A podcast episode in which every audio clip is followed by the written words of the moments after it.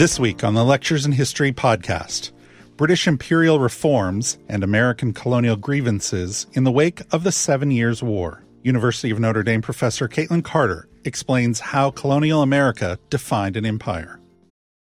Your brain needs support, and new OLLY Brainy Chews are a delightful way to take care of your cognitive health.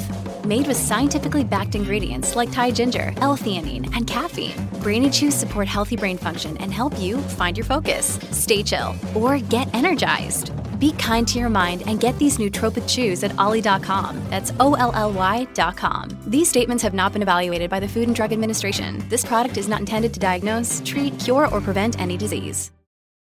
This episode is brought to you by Shopify. Do you have a point of sale system you can trust, or is it a real POS? You need Shopify for retail. From accepting payments to managing inventory, Shopify POS has everything you need to sell in person. Go to shopify.com slash system, all lowercase, to take your retail business to the next level today. That's shopify.com slash system. Okay, so today I'm going to start by walking through these imperial reforms mainly in two realms. Okay, so one land regulation and the other in terms of taxation and trade policy. From there, we'll cover uh, the colonial grievances that emerge coming out of these reforms, focusing especially on how they get framed. Okay. Um, lastly, we're going to kind of dive into the crises of the 1770s as we head toward this movement uh, for independence and the shift toward that movement um, specifically for independence. Now, if you went to high school in the US, which I think most of you probably did, some of this story is probably going to seem a bit familiar. You've heard a lot of these policies probably before.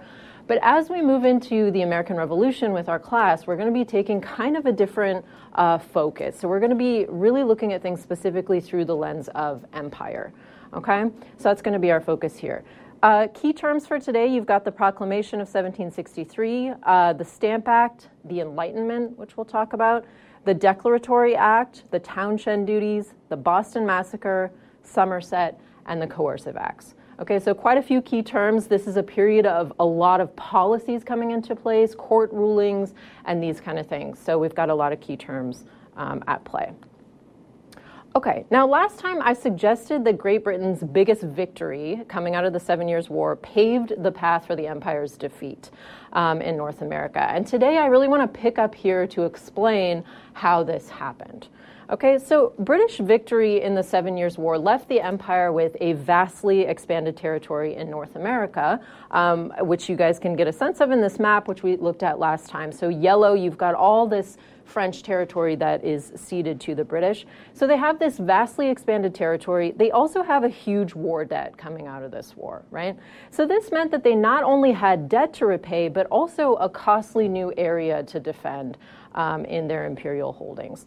Now, in the wake of the war, successive British administrators um, would seek ways to make the colonies pay what they considered their fair share for the maintenance of this big territory and paying off the war debt. Now, to many of the colonists who were really not used to um, interventions or taxes coming from Britain, these efforts seemed kind of oppressive um, and unfair. So, today I want to introduce um, some of the complications are some more complications into this traditional narrative of the uh, lead up to the American Revolution by asking you guys to think about these reforms from multiple perspectives. So, from the American perspective, but also from the British perspective, um, and also the perspectives of various groups within the colonies. Okay, so we tend to think about the American colonists or talk about them as one unit as we get to this point um, in the history, but we would still want to think about the different groups that are active here and think about these reforms from various perspectives. Okay, so we're not here to answer the question of what was fair or unfair, right? Um, but we do want to think about imperial dynamics and how the logics of empire are shaping these policies and also the reactions to these policies. Now, as we've already discussed throughout the semester, the British government tended not to care too much about what was going on in the American colonies and how they kind of operated internally, right? Generally, they had kind of a hands off approach. Now, there are some exceptions to this, right? Most notably is the Dominion um, experiment that we talked about last week, which lasted for only a few years. Okay, and there was also a nagging feeling, which we've talked about as well, among some imperial officials that the British needed to assert more direct control um, over the colonies in North America. Um, pretty quickly after the founding of a lot of proprietary or charter colonies, the crown began to see a need to kind of clamp down and turn those colonies into crown colonies, direct um, under direct control of the government of Great Britain, um, which most of them were by the mid 18th century. Now, the imperial state also really cared about regulation of trade and the ability uh, to charge excise taxes on goods flowing to and from the colonies. Okay, so that's an area that they do really care about, and we've seen that come up again and again through the semester as well. The most notable uh, way we see that come up is with the Navigation Acts of 1651, right, which requires that all goods going in and out of the colonies are shipped through England where they have to pay these taxes. Now, in addition to the Navigation Acts, um, there were a number of lesser laws um, imposed over the next century coming after those um, that aim to restrict smuggling, so illegal trade and evasion of taxes, and then also restrict any trade that the colonies might have with other empires, right, to keep it within the British Empire. There are also laws and regulations put in place that are really intended to limit domestic manufacturing in the colonies, right? So last week we looked at a lot of these luxury goods, and the British want the colonists to be importing those things from England. They want to keep manufacturing in the home country, right? They don't really want that developing in the colonies.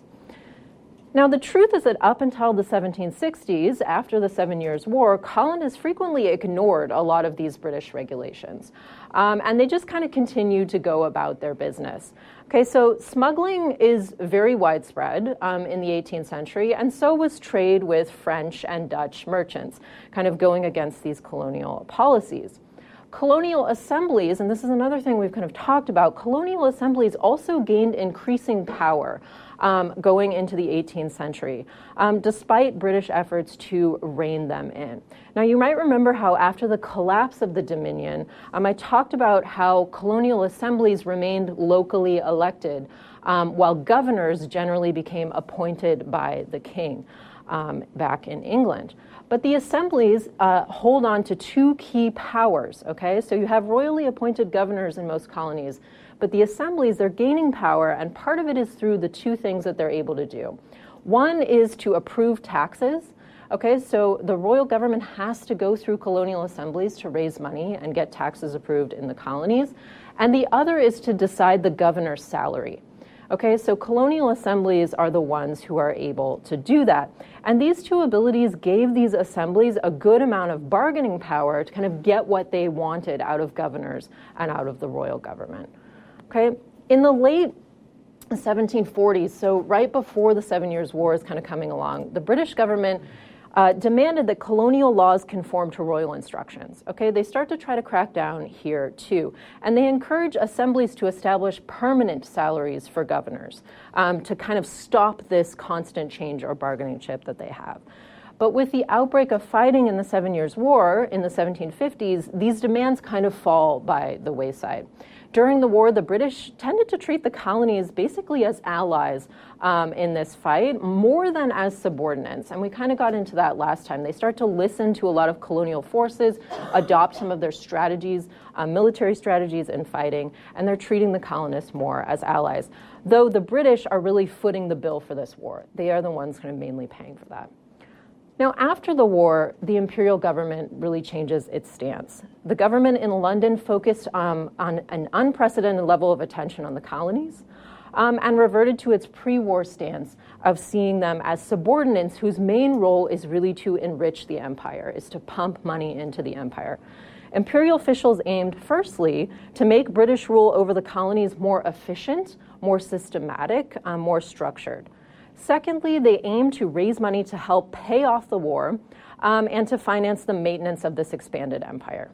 Okay, so to British officials, this is only fair. right? They kind of come out of this, they say it's time for these colonies to pay their fair share. They're the ones living here, they're benefiting from this expansion, they should be paying into this. And taxation had also reached unprecedented heights in Great Britain itself. Um, and the colonies were, you know, benefiting from British protection um, and expansion. And these officials believe, well, they should also be paying into this um, as well. Now, it's on this basis that the British government introduces a series of imperial reforms um, in the late 1760s that severely upset the colonists and ultimately pushed them um, toward independence. Okay, so the first of these policies um, is the one that I mentioned at the end of class last time. Okay, so the Proclamation of 1763, which drew this red line here down the Appalachian Mountains to prohibit settlement further west.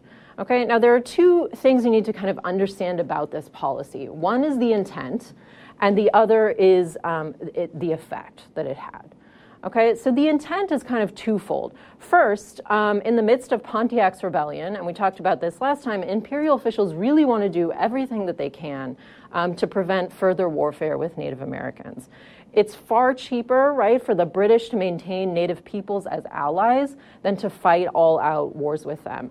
And having colonists move to the frontier, as you read about last time, provoked a lot of violence um, that they're perpetrating on Native Americans, and also Native Americans then um, reacting to uh, defend themselves. Imperial officials essentially wanted to, one, avoid having to defend these settlers, right? And two, avoid having to fight wars against Native Americans should they retaliate in these situations. Now, a second intention, which we haven't really talked about before, is basically um, to keep the colonies hemmed in along the East Coast, um, primarily oriented toward the Atlantic and easier, more manageable for imperial officials to assert control over them. Okay? Now, the effect of the proclamation of 1763 it didn't match up very well um, with the intentions behind it, and it really irritated, especially an elite subset of colonists. Okay, so in reality, the proclamation line did not stop these settlers um, from moving into Western lands um, and setting up farms there. So, like the reading that you did for today, some historians um, have called the proclamation line little more than a paper barrier, right? That it's something drawn on a map. Um, it officially prohibits settlement, but it's not functionally having that effect. There's no soldiers out there stopping people from going and, and moving. And in fact, these uh, poorer colonists continued to push into the backcountry, clear land, set up their own homesteads. And as you read about last time, this led to a lot of this spike in violence that British imperial officials were hoping to avoid. And it also really tested the bounds, right, of imperial law. Um, and um, because the perpetrators of this violence are often able to kind of get away with it and escape any punishment. This episode is brought to you by Shopify. Do you have a point of sale system you can trust, or is it a real POS? You need Shopify for retail. From accepting payments to managing inventory, Shopify POS has everything you need to sell in person. Go to shopify.com/system all lowercase to take your retail business to the next level today. That's shopify.com/system. Now, these settlers who are going out there and setting up, they're then effectively living in officially prohibited areas. Okay, so they're effectively setting up societies beyond the reach of colonial or imperial governments, kind of a, a, Wild West, if you will, right? An area where there really isn't any government. So not only are they out there kind of murdering Native Americans, um, getting involved in these skirmishes, they're also setting up farms without paying for the land, right? Um, and without any title to that property, any guarantee from any kind of government that recognizes that property.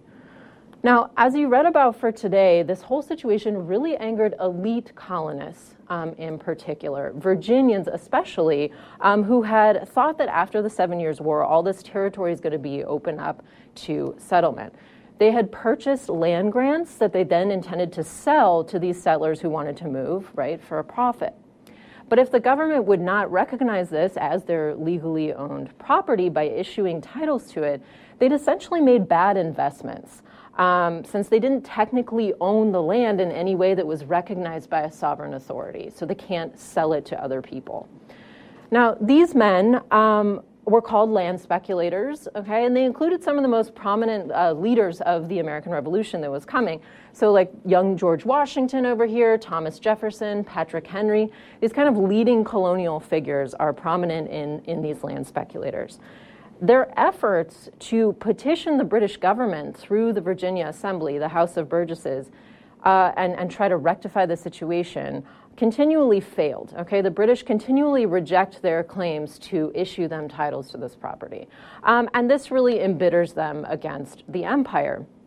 Now, the reading you did for today points to uh, or details their efforts to open these Western lands um, to settlement and the responses of, of, imperial officials, culminating in the Quebec Act. Um, and the definitive British rejection of these pleas and just shutting off of this land to any official recognition recognition, okay, which we'll come back to a, little bit later in lecture. So, to sum up this situation with the proclamation line, you had a few tensions created by this policy, right? So, you have a general expectation among all American colonists um, after the end of the Seven Years' War that the land the British Empire gains through the Treaty of Paris is going to be open for settlement and expansion of these colonies. Um, but we know, though France ceded that land to the British, in reality, Native Americans are the ones controlling that land, right, and living in these places. And they are intent on resisting this expansion. So, as poor white colonists and settlers start to move out to those areas, this violence is breaking out between them and Native Americans. This leads to tension between British officials, right, and Native Americans, but also between British imperial officials and colonial governments. Um, who the British blame for failing to punish or stop these settlers from going out there. Now, tensions are also really arising within the colonies as the governments um, and elite colonists in general are frustrated um, with these poor settlers, right? Both for their lawlessness um, and also because they're functionally squatting, right, on land that many of these land speculators claim to own, right, and wanted to sell to them. And this in turn had these elite land speculators really angry with British imperial officials for not recognizing their land titles um, and officially opening settlement, which would make them money, of course, but which they also think would help control this settlement and, and erase some of these problems and this violence that is coming up if it was a more controlled move of people to the area. Okay, so now that we've covered kind of these land regulations and the divides that are coming up there, we need to turn our attention to the other main area, right, that the British are enacting reforms in this period, which is in the realm of trade regulation um, and taxation. Okay, so in addition to stopping the development of Western land, um, yeah, Peter, go ahead. Sorry, before we move on, um, did the British expect the proclamation line to be a permanent thing, or was it a stopgap until they came up with a better way to regulate or a better way to organize colonization of that land? Yeah, that's a great question. I think um, not necessarily completely permanent, right? They did gain this land from the French. They're trying to incorporate this into their imperial holdings. And it's not necessarily that they view expansion as never going to happen, but they're trying to organize that, right? They, they want to be leading that process. They don't want colonists in the colonies to be leading that process. Okay, and they also recognize that they're just not in a position to fight wars with Native Americans to do that at this moment. And so, whether it's going to be through warfare or through diplomatic relationships, that has to be kind of pushed down the road. So, not necessarily permanent, but for the time being, for sure. Thank you. Okay. Yeah. Um, so, in addition to stopping this development of um, the Western land, imperial officials moved to tighten restrictions on trade and impose new taxes in a bid to help pay off all that war debt right? Okay, so this started really in 1764 with a spate of new laws that get introduced by the Prime Minister George Grenville and passed through Parliament. Okay, the Sugar Act um, of that year reduced the existing tax on imported molasses that's coming from the French West Indies. Okay, so it starts with a tax reduction. But in doing this, it steps up enforcement to prohibit widespread, uh, widespread bread smuggling, right? So to actually try to stop any kind of illegal trade or tax evasion. Um, to do that. In a bid to counteract the tendency of colonial juries to acquit merchants of accusations of smuggling, um, the act also strengthened admiralty courts, which are navy, uh, naval courts that are going to be set up in the colonies where violators are going to be tried without a jury. Okay, so they're removing that power from the colonies. Now, taken together, the colonists saw the act for, for what it really was, which was not actually a tax reduction, really, but an effort to get them to pay a tax that they otherwise might have evaded by, by smuggling. Okay, now that same year, uh, Parliament also passed the Revenue Act, um, which added new goods such as wools, hides, these kind of things, to a list of enumerated goods that had to be shipped through England. Now, taken together, these acts seem to threaten um, the profits of colonial merchants um, and seem sure to aggravate a recession that had set in in the colonies following the end of the Seven Years' War. Okay, the threat to the economy gets further aggravated by the passage of something called the Currency Act that same year, which reaffirmed a ban on colonial assemblies printing paper money as legal tend- uh, tender. Okay, so that would be something that they might do when they're facing uh, an economic crisis. The British officially prohibit them from, from doing that. Okay, now the next year, the imperial government goes a step further here, imposing a direct tax on the colonies for the first time. Um, the Stamp Act of 1765 uh, it required all printed material produced in the colonies to carry a stamp that's going to get purchased from British authorities. Now, so far, we've really been talking mostly about excise taxes, okay? So things that merchants are going to pay taxes on goods that they're moving in and out of the colonies. The Stamp Act is a direct tax. That's going to touch people directly in the colonies. Now, the money raised from this is intended to pay for the stationing of British troops um, in North America without having to go to the colonial assemblies to get them to raise money. Now, again, unlike the Sugar Act, this new tax, uh, tax is touching all the colonists, okay, from merchants and lawyers out to farmers, artisans, um, kind of everyone. It's especially resented by those who are um, very engaged in political debate in the public sphere, people who produce newspapers, pamphlets.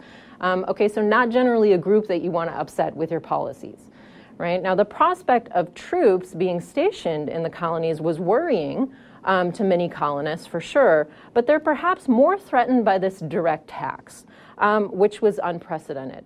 Okay, so for the first time, Parliament just totally bypasses colonial assemblies and challenges the authority of colonial elites to consent to taxes that are, that are getting imposed on them. It's the most significant assertion up to that point of parliamentary sovereignty over the colonies. And the colonists, they didn't take it well, right, um, to put it simply. Uh, any other questions about land regulations or any kind of tax policies at this point? Okay. Um, so, as we move into thinking about colonial grievances that come up in response to these imperial reforms, it's important to understand the context in which they're, they're kind of being voiced. Okay, so the colonies had come a long way, as we've seen, from their early 17th century origins. Now, we just talked a lot last week about how the British colonies are more tightly connected right, to Great Britain in the 18th century than ever before. So you have port cities in the colonies um, that are really part of a cosmopolitan Atlantic world at this point, where a lot of goods are being exchanged and moved back and forth between Europe and the Americas, but also a lot of ideas are, are going back and forth as well. Now, this is significant in kind of two ways. Um, the first was the Enlightenment, okay, so another one of our key terms for today, which was basically an intellectual and kind of cultural movement across Europe centered kind of mainly in France that gave rise to a new way of thinking um, and a new uh, political ideas. So the Enlightenment was really characterized by an emphasis on the use of reason um, and a belief that nature and human relations could be rationally described, um, studied, and shaped by humans. Okay, that humans have a lot of agency in determining the course that events are going to take. Now, it's also characterized by an expansion of the public sphere. Okay, and this is really marked by more print material being produced, higher literacy rates um, across Europe. Now, the colonies are also really taking part in this movement, albeit kind of at the fringes. Um, popular associations and the periodical press also grew throughout the 18th century in the colonies. Literacy rates are also going up in the colonies, and this is bringing more and more people into political conversations and into politics. There's also a huge number of taverns and coffee houses, especially in Philadelphia, which is the biggest city in the colonies in the 18th century. Um, and you can see it's a little bit blurry, but you can see kind of an example of how people thought about these spaces. It's another political cartoon um, with Ben Franklin conversing with some Quakers um, in a tavern in Philadelphia. Okay, so the public sphere is really growing in the colonies. More and more people um, are engaging in political discussions and taking part in these discourses. Now, the second way that this Atlantic connection was significant was the importation of specifically English political ideas into um, the colonies. Okay, so colonists, after all, they'd never felt so British, right? We talked about this a lot last week. They began to see um, measures taken by the crown as impositions on their unique rights as Englishmen. Okay, so they start to take up British political rhetoric, um, English political thought, and assert their rights. Essentially, elite colonists believed that their liberty um, meant that they could only be taxed with their consent, expressed through representatives of their choosing. Okay, so they defended their rights as Englishmen to consent to taxes. They argue that Parliament could not tax them because they didn't vote for any members of Parliament. They didn't vote and send any members there to be part of that process. Okay, if we're going to be fair to the British, most people back, even in England, let alone in Scot- Scotland or uh, Wales, they also did not vote for members of Parliament. Um, yet they are taxed by laws that are coming out of there. Okay, in defending the ability of Parliament to tax the colonies, British, uh, a lot of British uh, thinkers advanced the theory of virtual representation. Okay, again, something you might have heard before, especially in high school. Basically, what this argued was that all British people were represented in Parliament, even if they did not directly vote for representatives, because the representatives shared a common interest with them and they were meant to go there and make decisions based on the shared common interest. In fact, American colonists start to argue that not only did they not get to vote or send members to parliament, but representatives in London did not share their interests. Okay, so they start to say, this really doesn't work for our colonies. Okay, a lot of the people making these policies actually don't have the same um, best interest as us at heart. Okay, so you have committees of correspondence um, forming to coordinate resistance to the Stamp Act um, across the colonies. Colonists are raising liberty poles, they're having effigies of stamp collectors. There's a lot of popular um, outcry here. Um, the Sons of Liberty, led by Samuel Adams, who you can see up here, was one such group in Boston where the governor, Thomas Hutchinson's uh, house, was attacked, vandalized um, as part of this movement. Now, at this point, um, in the co- a lot of elites in the colonies start to get caught off guard by how widespread this kind of resistance to uh, British taxation and and um, and anger that's coming out, and it's starting to kind of cross uh, class lines at this point, and elites get a little concerned.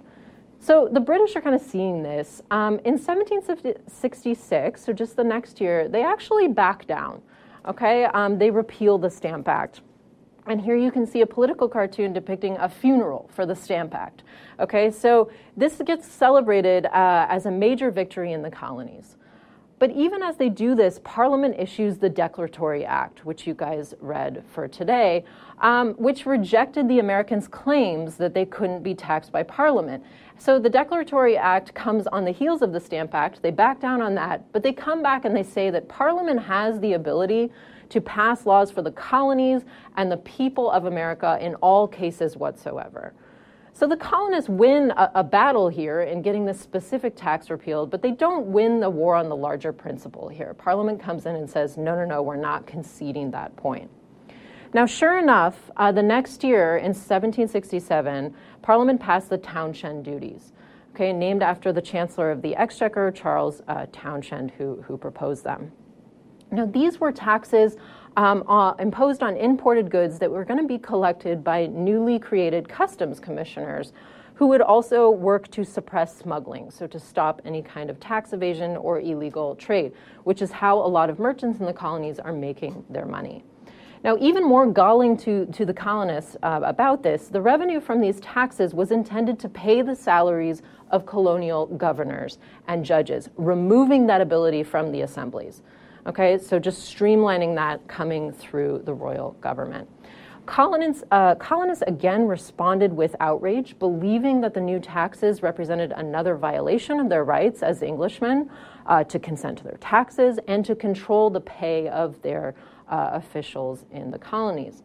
Leaders in several colonies start to call for a boycott um, of British goods in response to this. Okay, so here we have the non importation movement that begins as a way to encourage Americans to disavow British luxury um, and buy American made things, um, especially like clothing. Now you have Virginia planters, they start to support this movement because they found themselves at this point in a lot of debt for the luxury items, a lot of things we were looking at last week that they had been purchasing um, from England. And they saw this movement as kind of a way to cut back their own spending, to kind of reduce the debt that they had um, with British merchants. Now, of course, urban artisans um, who are in cities, they welcome this non-importation movement because it creates business opportunities for them, right? Um, it gives them an opportunity to boost manufacturing and sell their own goods. Merchants in port cities, they're a little more reluctant, um, but most of them eventually kind of agree to take part um, in this movement. So then you have these kind of extra legal local committees formed in communities um, across the colonies to enforce this boycott. So it's essentially a system of neighbors policing neighbors to kind of hold the line against British goods, send this message to imperial officials. And it proved especially effective at creating the sense of a common cause among the colonists.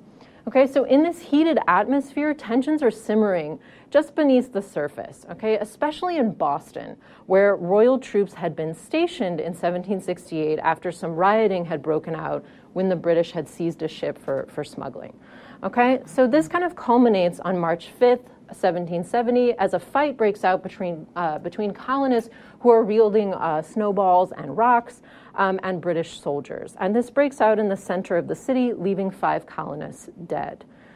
Though two soldiers were um, put on, were, who were put on trial were convicted for manslaughter in the wake of this, the incident was far from an event of mass violence.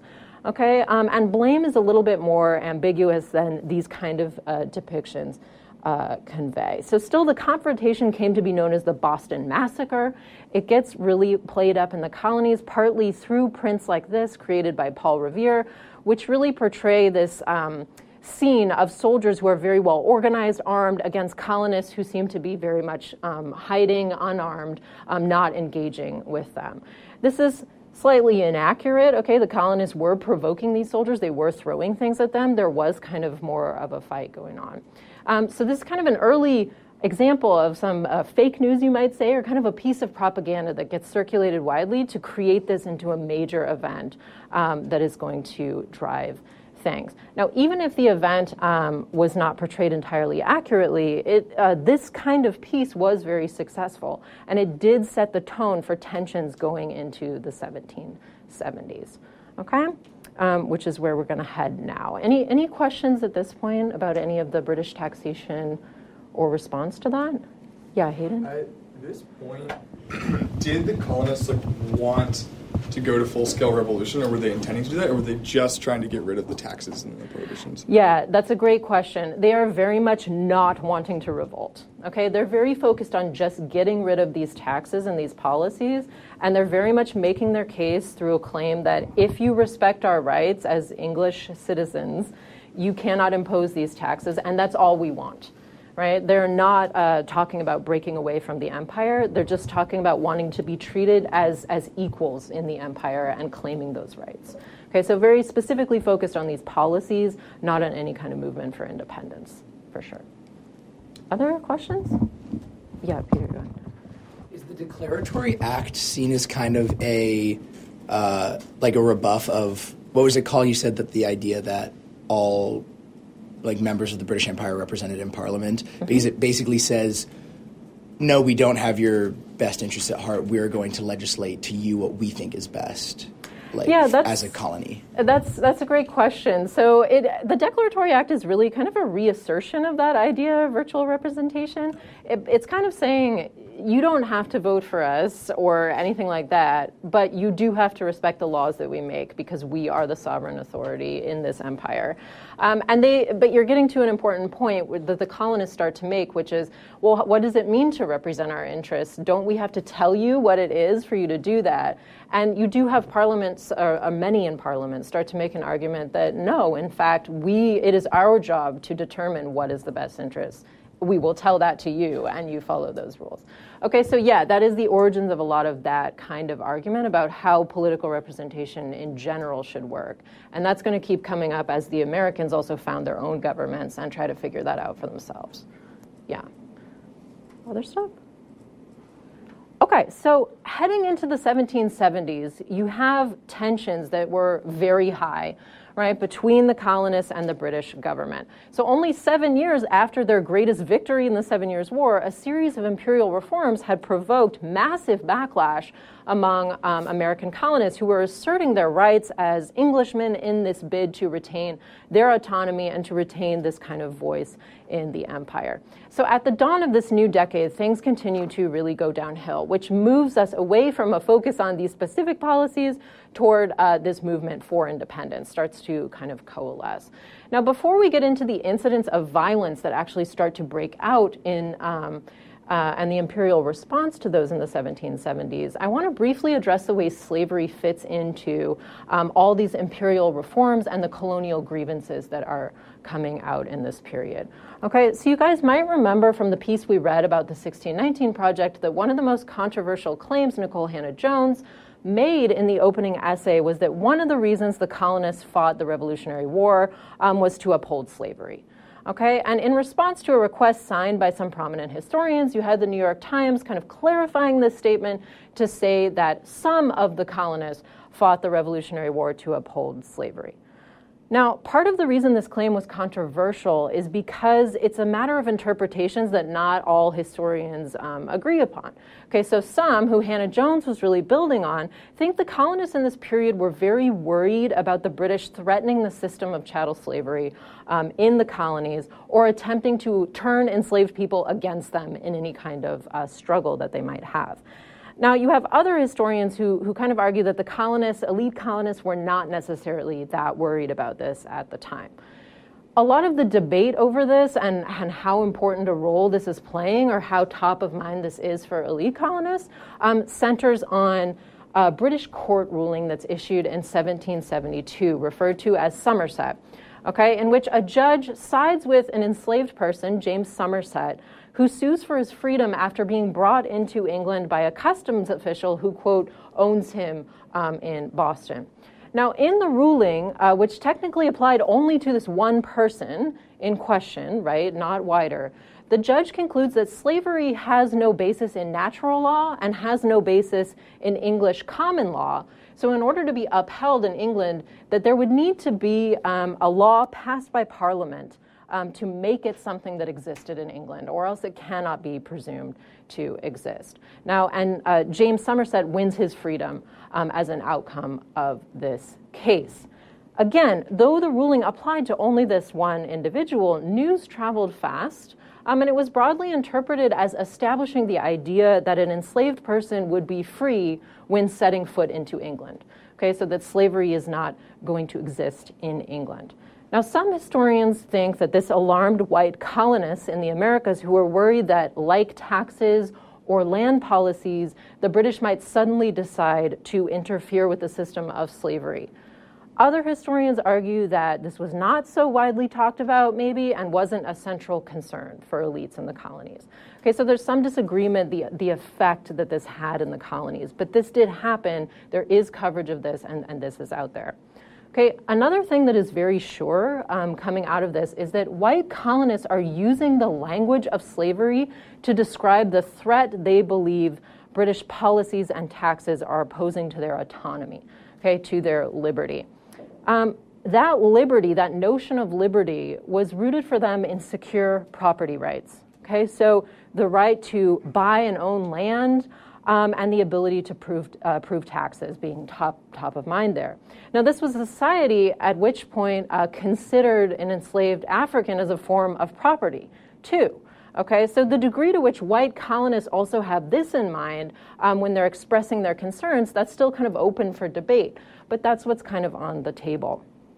Now, for black Americans in the colonies and British critics of the Americans, the hypocrisy is very clear here. Okay, so calling for liberty while maintaining slavery was inconsistent. Many black people and anti slavery advocates, like um, poet Phillis Wheatley, who is writing in the colonies, um, they adopt the language of this imperial struggle to point out this inconsistency and to make a case for their freedom and a case to end slavery. And we're going to be tracing the way that this dynamic develops um, as the movement for independence grows and fighting actually breaks out um, in the Revolutionary War. Okay, so we have kind of that's kind of the way slavery is fitting into this this conversation, and we can talk more about that as we go forward. Shifting back to moments of direct um, conflict, the next major incident between the colonists and the British that comes up after the Boston Massacre also happens again in Boston um, in 1773, when a group of colonists who were disguised as Native Americans, interestingly, boarded three ships in the harbor where they threw more than 300 chests of tea into the water, um, resulting in the loss of 10,000 British pounds worth of property, which in today's dollars is roughly $4 million worth. Okay, so a lot of property uh, loss there. This is known today as the Boston Tea Party, um, and the destruction was in response to a tea tax that had been imposed and which the colonists rejected as yet another violation of their right to consent to taxes. Okay, now the British respond quickly and very harshly to what they see as a big provocation here. The new Prime Minister, Lord North, he declares that it was time to really put to the test whether the British had real authority in the colonies, to kind of go out there and demonstrate um, that they were in control or else figure out if they weren't. Okay, now the result of this was the imposition of what the Americans called the coercive or intolerable acts. Okay, now the Boston port was closed until the tea would be paid for by the colonists. Parliament empowered military commanders to lodge soldiers in private houses. And the colony's founding charter was significantly undercut by town meetings being curtailed um, and authorizing governments to appoint some positions that had previously been elected. Now, some of these measures might remind you again of the Dominion, um, at which point the British had tried and, and failed to impose some of these similar changes. Now, around the same time, the British government issued the Quebec Act, which you also read for today, which granted toleration to Catholics in the previously French uh, province that bordered the New England colonies, um, which had now been integrated into the British Empire. It provided for an appointed legislature in this new colony. Okay, so there the assembly was not going to be elected. The, the king was going to appoint members to that legislature. Um, and it also incorporated all the land seized by um, the British, ceded by the French after the end of the war, into one new province of Quebec. And that effectively shuts down any individual colonies or land speculators along the East Coast from being able to expand westward into that area. Now, taken together, the colonists see this act as a major threat to their political autonomy. Um, they see that as hemming them in, and they also see it as a threat to Protestantism, right? Um, this acceptance and toleration for Catholics, and the acceptance of bishops, for example, holding political power in this region. Now, the intolerable acts paired with the Quebec Act here were sort of a turning point for the colonial resistance movement. It became even more widespread, even more intense, and even more organized. But I want to emphasize that even in 1774, 1775, there's almost no talk still of independence. Okay, that's just not really coming to mind for colonists. The idea of breaking with the British Empire is pretty much unthinkable um, to most colonists. Instead, they're really still emphasizing their rights as English subjects. They echoed the writing of liberal reformers back in England who pointed to corruption um, in the executive ministry and the government um, and called for the reform of parliament to make it um, more representative. They insisted that they remain loyal to the king, um, and they were merely seeking to be considered an equal part of this empire rather than subordinate to the metropole. Okay, now despite this, things were still getting pretty heated, and it's in 1774 that we have the first Continental Congress convening in Philadelphia, which is where we're going to be picking up next week as we move toward independence.